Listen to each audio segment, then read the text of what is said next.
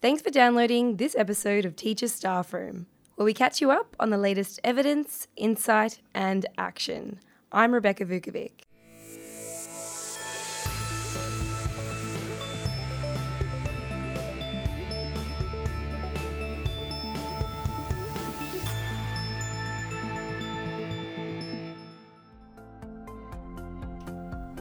And just like that, we're already into a new school year and already into the full swing of things here at Teacher Magazine.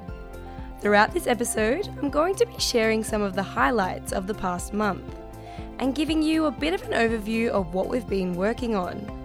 But remember, there's links to all the stories I mention in the transcript of this podcast. So if you'd like to delve deeper into any of the topics, you'll find everything you need at teachermagazine.com.au. Okay, let's get started. The first article we published this year looked at themes and events taking place throughout 2020 that might inspire some of your lesson plans for the coming year. From the Tokyo Summer Olympics to the Mars 2020 rover that's due to be launched to National Simultaneous Storytime, there are plenty of options to choose from. Once you take a closer look at the article, I'd encourage you to discuss with a colleague the themes and commemorations occurring this year that you anticipate would fit in well with the units you're planning to teach. Moving on now, as I looked back over the last month of content, I noticed a theme emerging that of literacy, books, and school libraries. In fact, we published several interesting pieces that I'd like to share with you. The first is a school example that came from St Joseph's College in New South Wales, where they share how they went about successfully engaging boys and changing their attitudes towards reading. It all stemmed from a student survey that revealed many students say they do not like reading because reading is something girls do. My colleague Dominic Russell spoke to the head of library, Linda Roden, about the initiatives, which include a books and blokes breakfast and pop up libraries around the school. Here's a quote from Lisa Roden from the article. In this survey, over 30% of boys who identified as being non readers or disengaged readers nominated reading is something girls do as a response to explain why they did not like to read. We were concerned about this and began to brainstorm and research initiatives that we could implement to send the message that men read and value reading. Here's something to think about. Students at St Joseph's College are invited to complete a survey each year on their reading habits. At your school, are you measuring the reading engagement of students? If so, how does this information inform your next steps in terms of implementing reading initiatives? Okay, so the next piece is a short article that outlines the books most borrowed by students in 2018 19 across fiction, non fiction, and picture book categories according to the Civica Libraries Index. For the past four years, Civica and the Australian Library Information Association have released the index, which presents data on the books most borrowed by students across a 12 month period. The latest index details loan data from libraries across Australia and New Zealand between April 2018 and March 2019, which shows the most popular books in several categories and age groups. You'll find the full article on the Teacher Magazine website. Before I move on, here are some questions to think about. What books are you reading at the moment? As a teacher, how often do you speak with your students about what you're reading? And do you recommend a wide range of books, including both fiction and non fiction books, to students? And finally, on the topic of libraries and reading, this month we published the next instalment in our Researching Education Five Further Readings series. It's a monthly series where we take a look at some further readings available on a particular topic, including open access research papers from various online catalogues and teacher archive content that you may not have come across yet. To do this, the teacher team is collaborating with Jenny Trevitt, a senior librarian at ACER's Cunningham Library. The theme for this month's edition is parental engagement. The next piece I'd like to tell you about is a reader submission from teacher educators Dr. Brian Matera and Dr. Joel Traver. Their piece explores how teachers can best support struggling learners in the classroom and suggests five principles that can increase results when doing so. Here's a short quote from the article on assessing students. Assessment with students cannot and should not be left to the end of a lesson.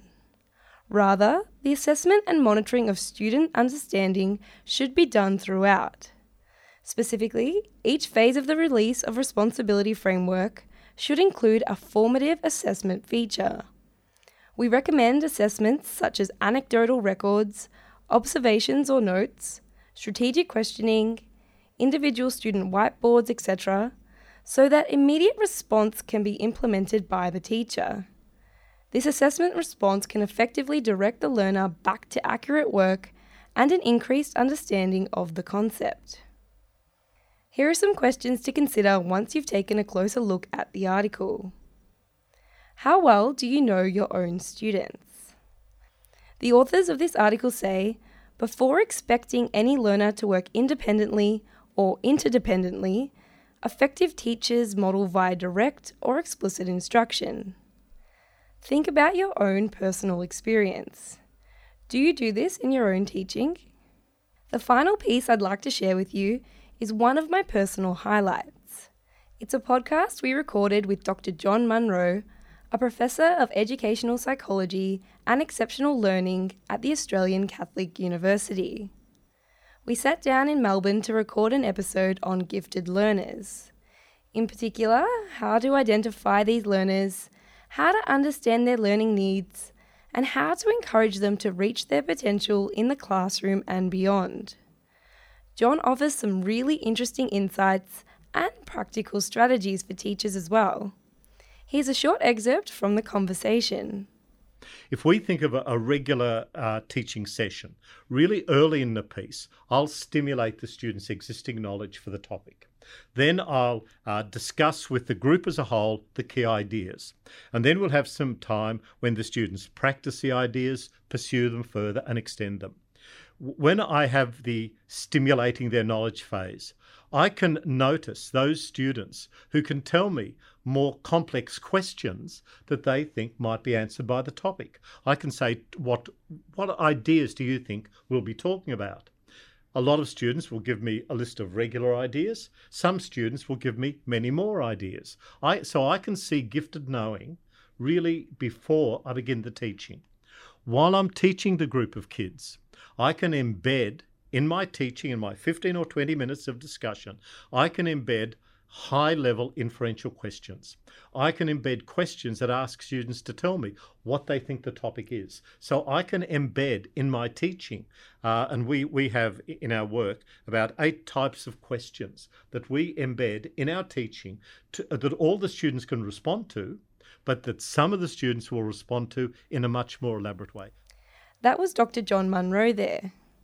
After you've had a listen to the podcast, here are some questions for you to think about. When you're teaching, how often do you ask students, Did anyone think of anything I didn't mention?